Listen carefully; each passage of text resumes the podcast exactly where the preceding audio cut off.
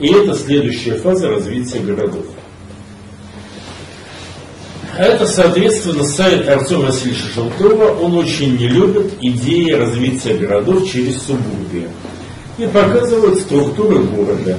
Это концентрические зоны, исторический центр, деловой центр, переходная зона, промзона, рабочие районы. Э, развитие деловое идет вдоль транспортных осей. И на краях города начинают возникать новые центры, вокруг которых создаются такие же кольцевые структуры. При минимальном везении, если у вас правильная территория, например, США это очень правильная территория, почти вся страна удобная равнина, у вас вся страна покрывается такой вот локальной сетью. Посмотрите, картинка фрактальная. То есть каждый следующий луч будет дальше порождать такие же микролучи. И этим фракталом спокойно заполняется вся территория. Э, для тех, кто не в курсе, теорема Кристаллера очень красивая, старая теорема, описывающая идеальное городское хозяйство. А для современного города есть два риска. Город может превратиться в пустыню, причем пустынь бывает две. Пустыня первого рода. Данное помещение или данная территория невыгодна для того, чтобы в ней поддерживать традиционные форматы деятельности для данной фазы. Ну, например, в Поволжье есть территории, куда не бессмысленно проводить электричество. Даже если предположить, что жители этого поселения за него вдруг будут платить, что само по себе является настоящей фантастикой. Но даже в этом случае построить и содержать эти коммуникации дороже, чем они за, за них смогут заплатить. А если у вас нет электричества в этих поселениях, у вас нет формальной индустриальной зоны деятельности, значит этого города должна уходить жизнь. Я сделал просто крайний пример с электричеством, но вообще говоря, Понятно, что это касается и любых других форм коммуникации. И вот у вас возникает она в пустыне первого рода. Из города ушли люди, с людьми ушли деятельность. Здесь два примера. Детройт, как крупный город, бывшая автомобильная столица США, который оказался не востребован в связи с изменением структуры спроса на автомобили. В итоге город есть, заводы есть давным-давно разрушены, город тихо и спокойно заполнили негры, деятельности там не происходит, территория криминализована, цена ее все время падает. Российская Пикалева, похожий пример, все помнят, э, соответственно, социальное возмущение. Мы где-то почти сразу отсюда, в начале декабря, поедем в город Кизел, это Пермский край, район Березняков. А там когда-то были очень приличные шахты, и очень хорошие с коксующимся углем, которая, на которых базировалась местная островная металлургия, с которой работали местные пермские заводы очень приличные. А в 90-е годы все это уничтожили за один день. Я никогда в жизни не видел, что происходит с шахтой, когда ее бросают. Я думал, ну там какие-то развалины, ступени. Ничего такого нет. Шахта заполняется водой и песком.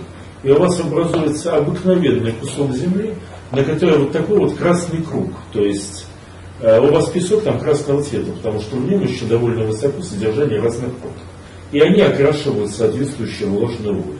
Из этого красного круга идет вода, которая вливается тоже немножко розовая в соседнюю речку, дальше в другую, потом в каму, потом в воду. Вот такая картина. Там не остается ничего, это просто круг на земле. А там тоже ушла вся деятельность. Э, в Кизеле вы можете купить квартиру долларов за 300. Но я, правда, не ручаюсь, что потом вы за 300 долларов продадите. Потому что если у вас нет никакой деятельности, непонятно, зачем там жить и что там делать. Люди там особо и не живут и не делают. Другой пример, я очень его люблю, он очень красивый. Город Болень, Читинская область, 300 километров к юго-востоку от Читы. Когда-то там был золотой приз. Это уникальное место. Там есть сделанная взлетно-посадочная полоса для реактивной авиации. И нет аэродрома. Для тех, кто в курсе, стоимость полосы больше стоимость создания в 50 раз. Просто полосу построить успели, а потом э, золотодобычу в этом районе прекратили, после чего полоса осталась, ну, честно, случай наш бетонная и большая. А строить после этого еще аэропорт всем было лениво. Железной дороги там тоже нет. Деятельности там нет никаких. В середине города куча развалин, потому что зимой замерзла вода добрый мэр решил, что лучше дать зарплату учителям, чем деньги энергетикам. А в итоге учителя, конечно, зарплату получили, но зато остались без квартир. А жители переселились из квартиры в хаты. На каждой хате стоит э, спутниковая антенна, потому что местного телевидения здесь тоже нет. Зато посредине всего этой э, прекрасного безобразия, потому что это уровень уродства, который становится даже какой-то красотой, стоит Су-76 на постаменте. И возникает полное ощущение, что именно здесь-то и остановили 42-м Гудериан. До Балея он дошел, город разрушен, остался памятником войны. Вот эта зона города, из которого ушла деятельность по пустыне первого рода. Вариант второй. Сверхкапитализация земли. Центре города гигантские налоги, гигантские арендные платежи, транспортный коллапс. Брюссель или Москва. Мы издевались как раз сегодня утром, объясняли, что в Москве нельзя даже производить наркотики. Земля настолько дорогая, что не окупается. Соответственно, это ссылы Харибда, мимо которого должен пройти любой город. И не нужно думать, что судьба Брюсселя лучше судьбы Детройта. Один и тот же идиотизм. Ни тот, ни другой город никому не нужны. Потому что деятельность у них невозможна.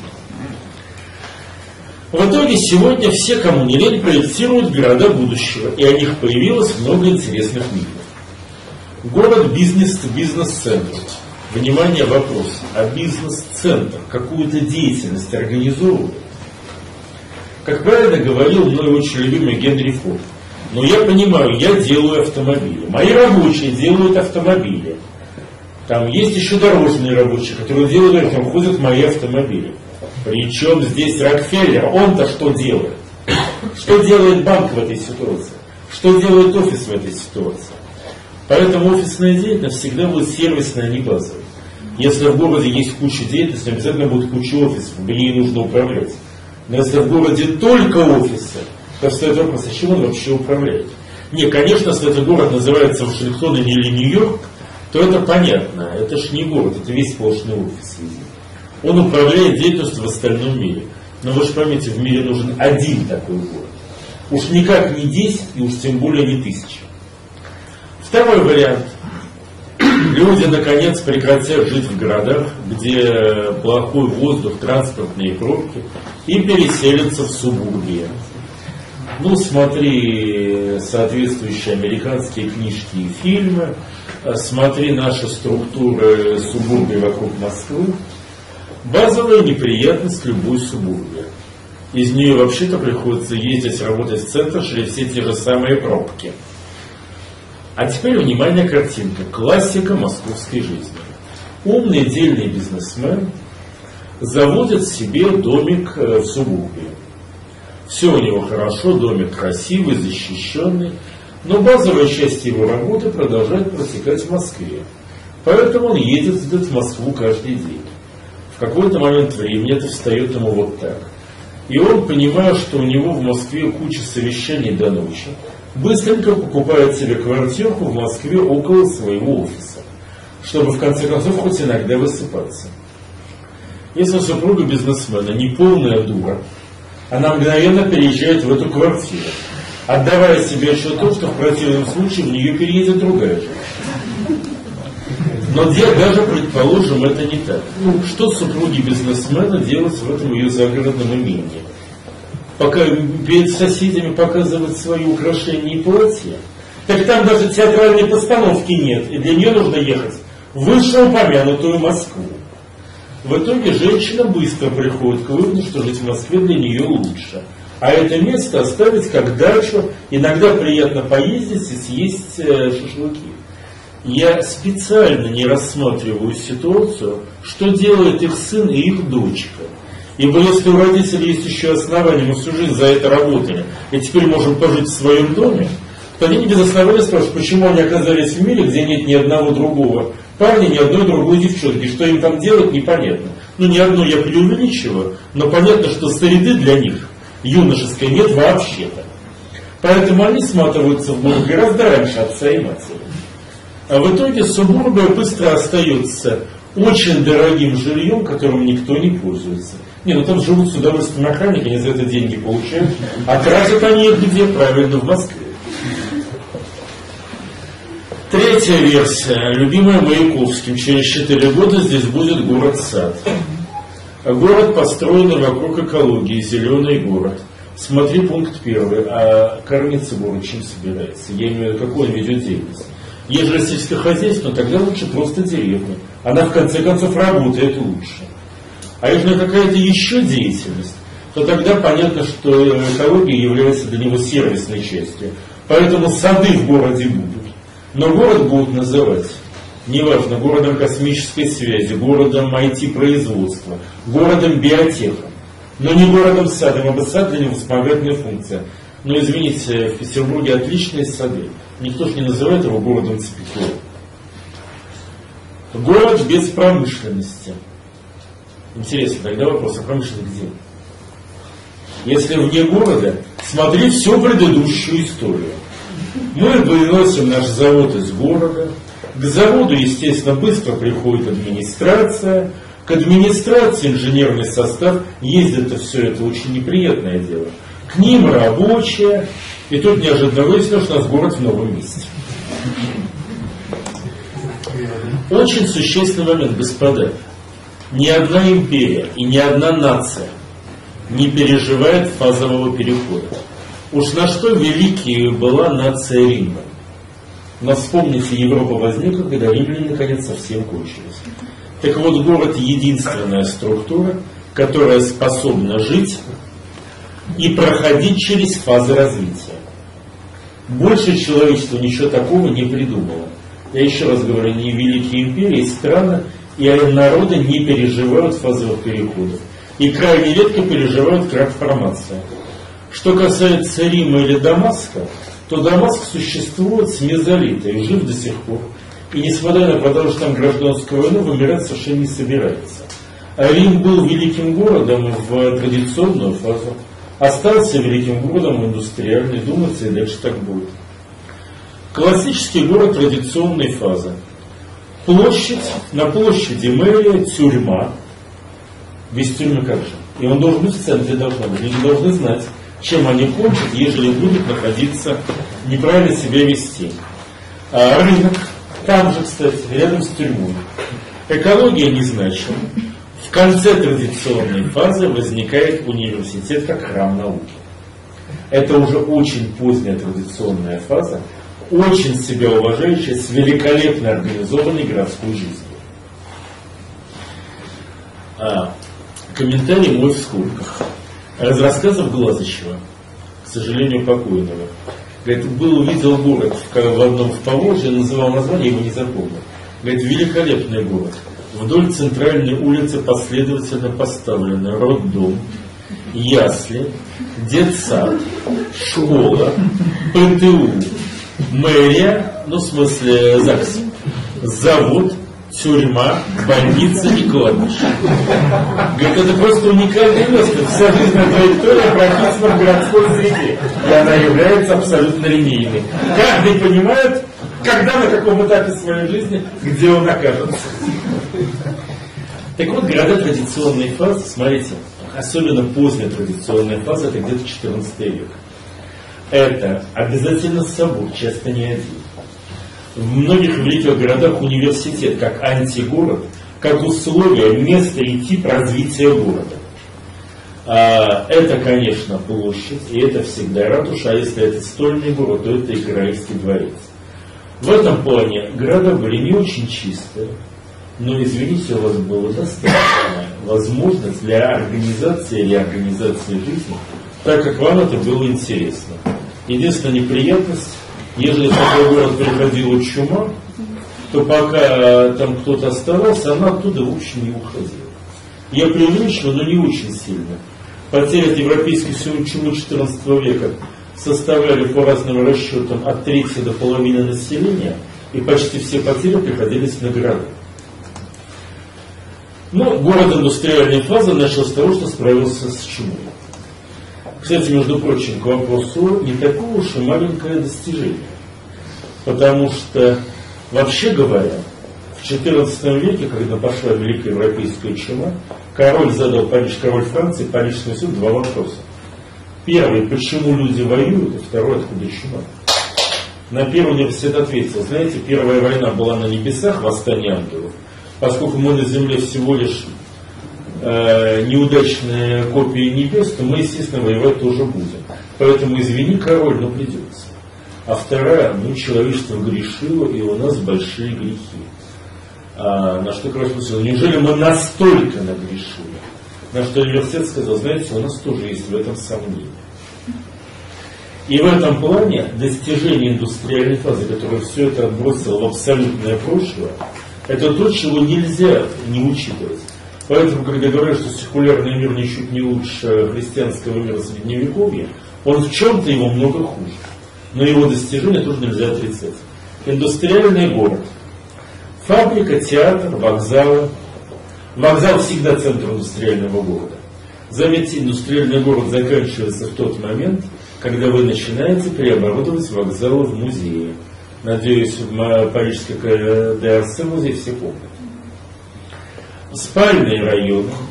Экология значима. Люди выбирают себе в городе, у кого есть деньги, места с хорошей экологией.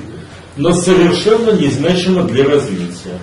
Университет сменяется политехническим институтом. И у вас обязательно появляется массовая зона питания и развлечения – Сперва общепит, затем фастфуд. Кстати, почему социализм не догадался до фастфуда, для меня величайшая загадка. Это формально следует из всех моделей социализма, просто и непосредственно. Почему этого не было, не знаю. А? Я же говорю в массовом масштабе, пышечная, это ж не еда, это ж удовольствие. Это ж удовольствие, я же говорю. А, только, внимание, момент. Очень существенно для понимания города. Как легко заметить появление города индустриальной фазы, никуда вас не убрало ни площадь, ни мэрию, ни рынок. Вот тюрьму из центра обычно к этому время переносят. В скобочках не видели в Петербурге кресты в центре города. Спокойно стоит никто не да. Появление универ... Э, политехнических институтов никуда не убирает университет. И в этом плане существенно город, как существующий очень долго, всегда в себя включает и все три фазы развития, и все базовые стандарты городской жизни. И это одна из свободы города.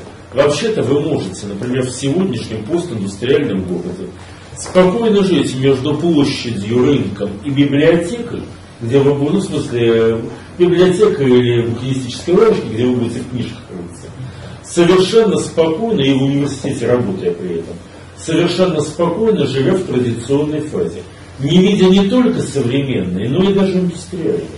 И город вполне будет поддерживать вашу жизнь, и вы будете вполне вероятно его уважаемым и значимым гражданином. Современный постиндустриальный город. Все меняется, фабрика уходит. Вместо фабрики деловой район. Вместо вокзала аэропорт. Это очень большая разница э, по причине принципиально другой организации пространства. Обратите внимание на города, возникшие вокруг аэропортов.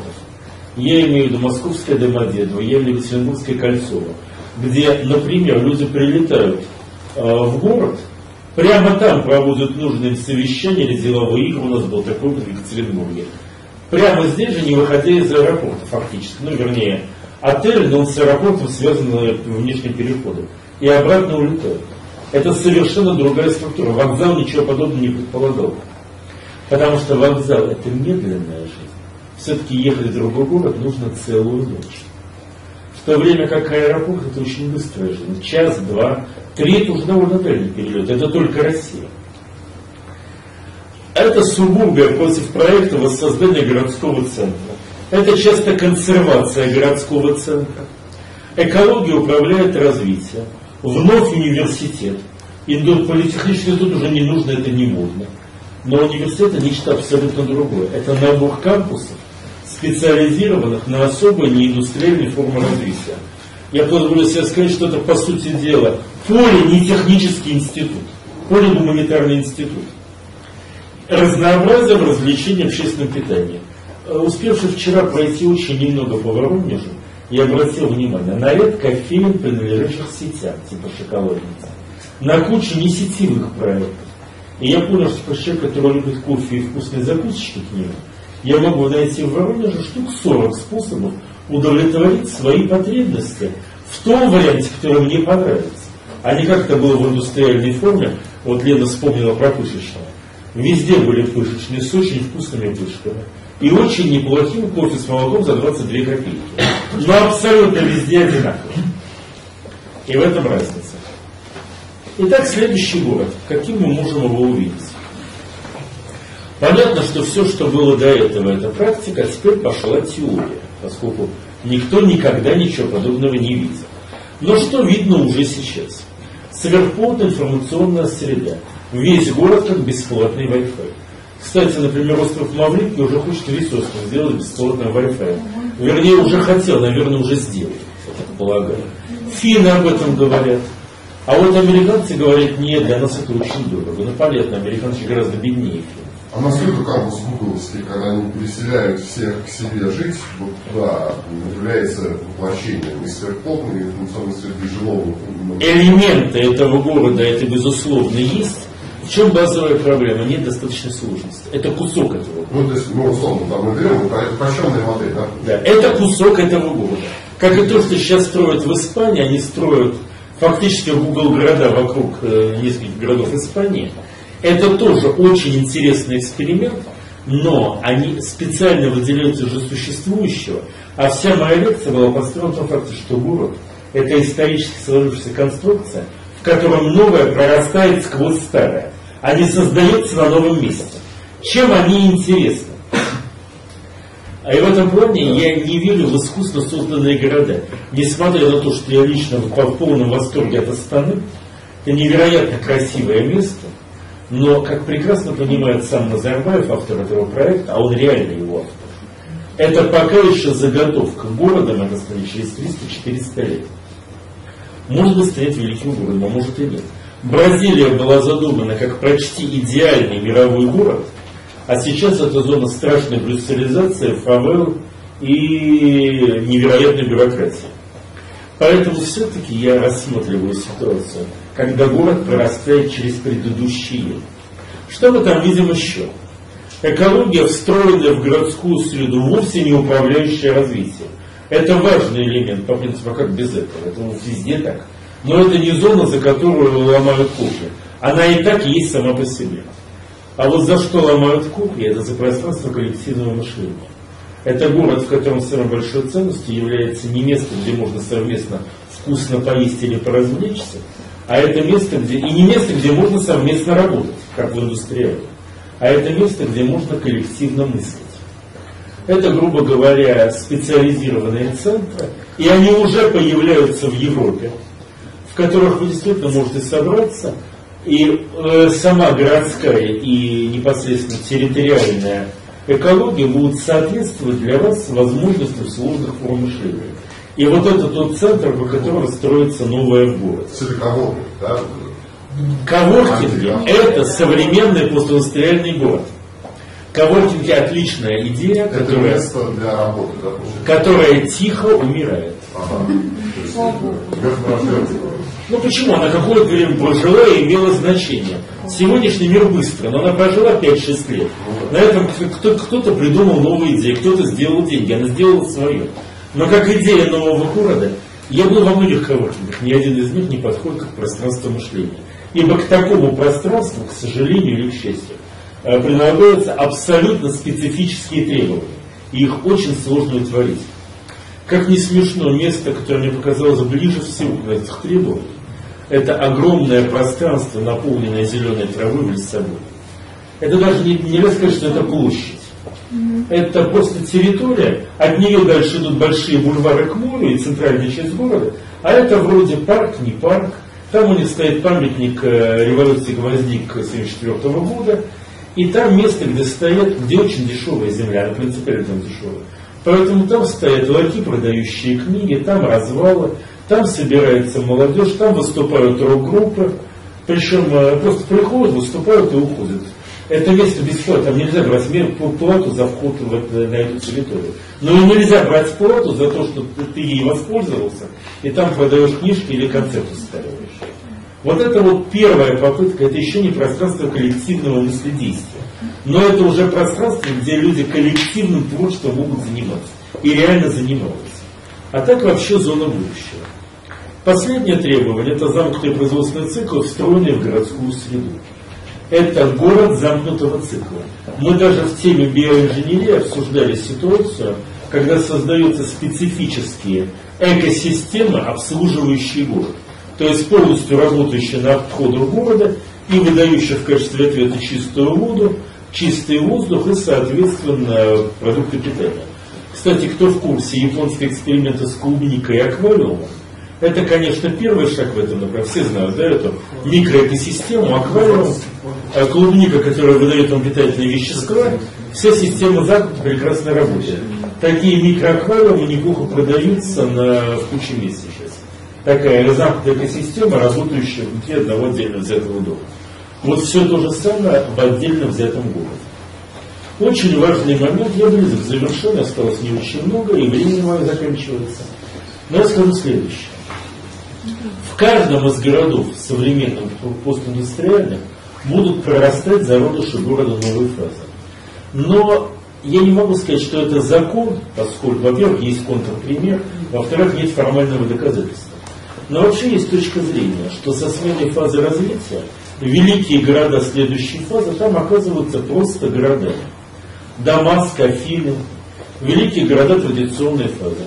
Ну, сейчас это города, ну, да, исторически, как то в том анекдоте, да, золотой рыбкой. Хочу, чтобы у меня все было. Ну, может, у тебя все было. У Афин все было. Они остаются городами, они прорастают в следующую фазу, но прорастают в нее слабо. В то время как э, совершенно ничтожный Лондиниум, э, крайний предел Римской империи, который городом-то считались большим трудом, оказывается великим городом индустриальной фазы. Лондон, Нью-Йорк, Париж, Москва. Мое жесткое утверждение, великие города, которые сейчас являются мировыми, Москва, Токио, Сан-Франциско и так далее, и так далее, в следующую фазу развития будут городами, у которых все было. И именно города среднего размера, не микрогорода, и не гигантские современные мегаполисы, а города средних размеров. А имея в виду, например, тот же Томск. Может быть, Воронеж, если считать его не миллионником, а вот до присоединения окружающих территорий. Эти города имеют больше шансов. В них предыдущая фаза не так укоренилась. Грубо говоря, траве там проще расти, траве следующей фазы. И от этих городов я ожидаю гораздо больше и более быстрой дороги в будущее. Тонкость исключения составляет Рим. Такое ощущение, что он собирается быть вечным великим городом и следующей фазы тоже. Я был в Риме. Там очень интересно чувствуешь на расходках. А, Рим там ощущается физически, ночью на расходках. И примерно так, ну что, северный варвар, ну приходи, империя, она для всех, и для тебя тоже. Вот там ощущение, что Римская империя никуда не делась, оно остается очень сильным. Да, она сжалась до города Рима и даже до Римского форума. Но империя это не размер, а империя это организация жизни и мышления. И там это живет до сих пор. Может быть, поэтому Рим пережил фазовую границу. Почти все пропущу, хотя это тоже довольно интересно. А вот картинку когнитивного города пропустить все-таки не могу. Это первая картинка и самая простая. Три кита, на которых собирается город. Коммуникация. Вообще все города собраны на, на разных сложных формах коммуникации. Неутилитарность, ибо это тоже требование. И совершенно особая конструкция, которая будет характерна только для городов следующей фазы. Мы это прозвали игробота. Сочетание игры с работой, где ты и сам не можешь понять, какой стадии ты играешь, какой работаешь. Как любит говорить Артем Желтов, а я с ним совершенно согласен, в современном мире, если ты серьезно занимаешься своим досугом э, и своим хобби, ты и заметить не успеваешь, начинаешь получать от него доход больше, чем от базовой деятельности. Ну почему? Понятно, потому что это же твой досуг, тебе это интересно, у тебя это получается. А в когнитивном городе это становится естественным форматом существования людей смешаться. Геймификация, это новая модная тенденция, это часть просто ну, переведенная работа, да, геймификация. Э, я все услышал слово геймификация впервые позавчера. Вот так. Да, несмотря на то, что сам занимаюсь сигнами. И я буду разбираться в этом термине, в его значении. Что они под этим словами понимают на самом деле. Мы под игроботой понимаем очень сложный формат деятельности, в котором человек производит реальные смыслы или реальную продукцию, не относясь при этом к этому со звериной серьезностью и получая удовольствие не только от результата, но и от самого процесса. Ну, это А? Да, это вещи. Да, что, поэтому я просто говорю, поэтому не знал, что они сейчас под этим понимают. Но собираюсь узнать. А, вот это три базовых момента, которые идут в этом городе. А дальше это другой тип инфраструктуры, ну, собственно, Wi-Fi, например, как пример такой инфраструктуры. Это альтернативная экология, то есть замкнутый цикл как базовая смысл структуры города. Это города без свалок по определению. Заметьте, от идеи умного города, от идеи зеленого города, мы приходим к идее города, который не просто вписан в экологию, а сам собой составляет реально живущую экосистему. И мне представляется, что это как раз и есть прогрессивное и правильное движение зеленого подхода. И это постиндустриальные форматы недвижимости, то есть территории, которые удобны для коллективной мыследеятельности. Смотрите, очень важный момент. Здесь из традиционной фазы к вам обязательно возвращается театр. Потому что исходное значение театра – это не зрелище. Это ситуация, где горожане совместно переживали важное для города, и в этом плане именно театр был точкой, где единство города всегда составлялось. Помните фразу Юлия Цезаря, да? Любая блудница с э, Палантинских холмов после театрального спектакля мне представит более честный и красивый проект того, что нужно делать в городе, чем коллеги известных вискалов. Ибо после театра она гораздо ближе к чистоте, чем любая из них. Театр очищал город. Потом он стал зрелищем. Вот в у нас, конечно, возникает интерактивный театр, в котором люди одновременно и смотрят, и играют. Сейчас мы это не можем себе толком представить. Хотя попытки были уже в очень многих местах земного шара. Смотрите, все, что я говорю, имеет свои зорницы. Это красивые картинки, которые появляются для города. Бесполезный университет. Базовая часть структуры когнитивного города. Почему бесполезный? Это университет, который принципиально не ориентирован на пользу. Ни для города, ни для страны, ни для выпускников. Как, когда этот проект разработался, первое, что сказал один мой очень хороший знакомый, причем неплохой бизнесмен, Господи, мне страшно даже подумать, сколько будет стоить выпускники такого университета. И это правда, потому что нет ничего более значимого, чем принципиально бесполезная деятельность. Когда создавался римский клуб, туда приглашали людей двух профессий – астрофизики и палеонтологи. Почему? А потому что они занимаются принципиально ненужной никому деятельностью и мыслят масштабами пространства и времени, для которых человек не очень большой и не очень значимый а потому они не могут думать о Земле как о целом. А, ну и, соответственно, опять же, через двоеточие еще много сказано. Очень здесь есть всякие вещи, типа селекции видов мышления. Сейчас вы увидите ту же самую картину, которая была до этого, только сильно усложненную, после проведения большого знания у ректора по городам будущего. Вот картинка. Пространство и метапространство города. В метапространстве транспортная, индустриальная структура и окружающий город субурбий хоры никуда не денутся. Все, что было в городе, остается в следующей фазе. Внутри у нас имеется по-прежнему три базовых структуры, которые, соответственно, начинаются с игроботы, игроботы, неутилитарное мышление и так далее. А здесь это дело просто аккуратно и откровенно э, расшито. Бесполезный университет как базовая часть неутилитарной структуры. Выставка типов мышления. Место в городе, где вы можете ознакомиться с разными мышлениями, а будут специалисты по селекции, по выделению особых интересных типов мышления для конкретных задач. А между игроботой и деятельностью будут игровые трансформаторы, переводящие результаты в деятельность. И у вас городе три управления – мышлением, деятельностями и синхронизмом или совпадением. Постиндустриальный город – квантовый объект, живущий в мире совпадений. И совпадения для него значимы. И в этом плане в нем действительно проявляются шесть элементов, самых первых, из самых значимых человеческих городов. В этом отношении это не город будущего. Это город, который прорастает из очень древнего прошлого и уходит очень далеко вперед. Мы не верим в города будущего по простой причине. В эти города не отвечают на вопрос, откуда в них возьмутся люди будущего для жизни. И второе, куда денутся остальные люди, когда у вас возникнут люди будущего. В городах когнитивной фазы будут люди, которые живут и в традиционной, и в индустриальной, и в постиндустриальном периоде, то есть в мире развлечений. А, наверное, даже кто-то из архаичной фазы там тоже найдется. Но базовой деятельностью города будет то, что здесь нарисовано. Неутилитарное мышление, управление синхронизмами и коллективные формы мыследеятельности. Мое время истекло, я закончил. Спасибо.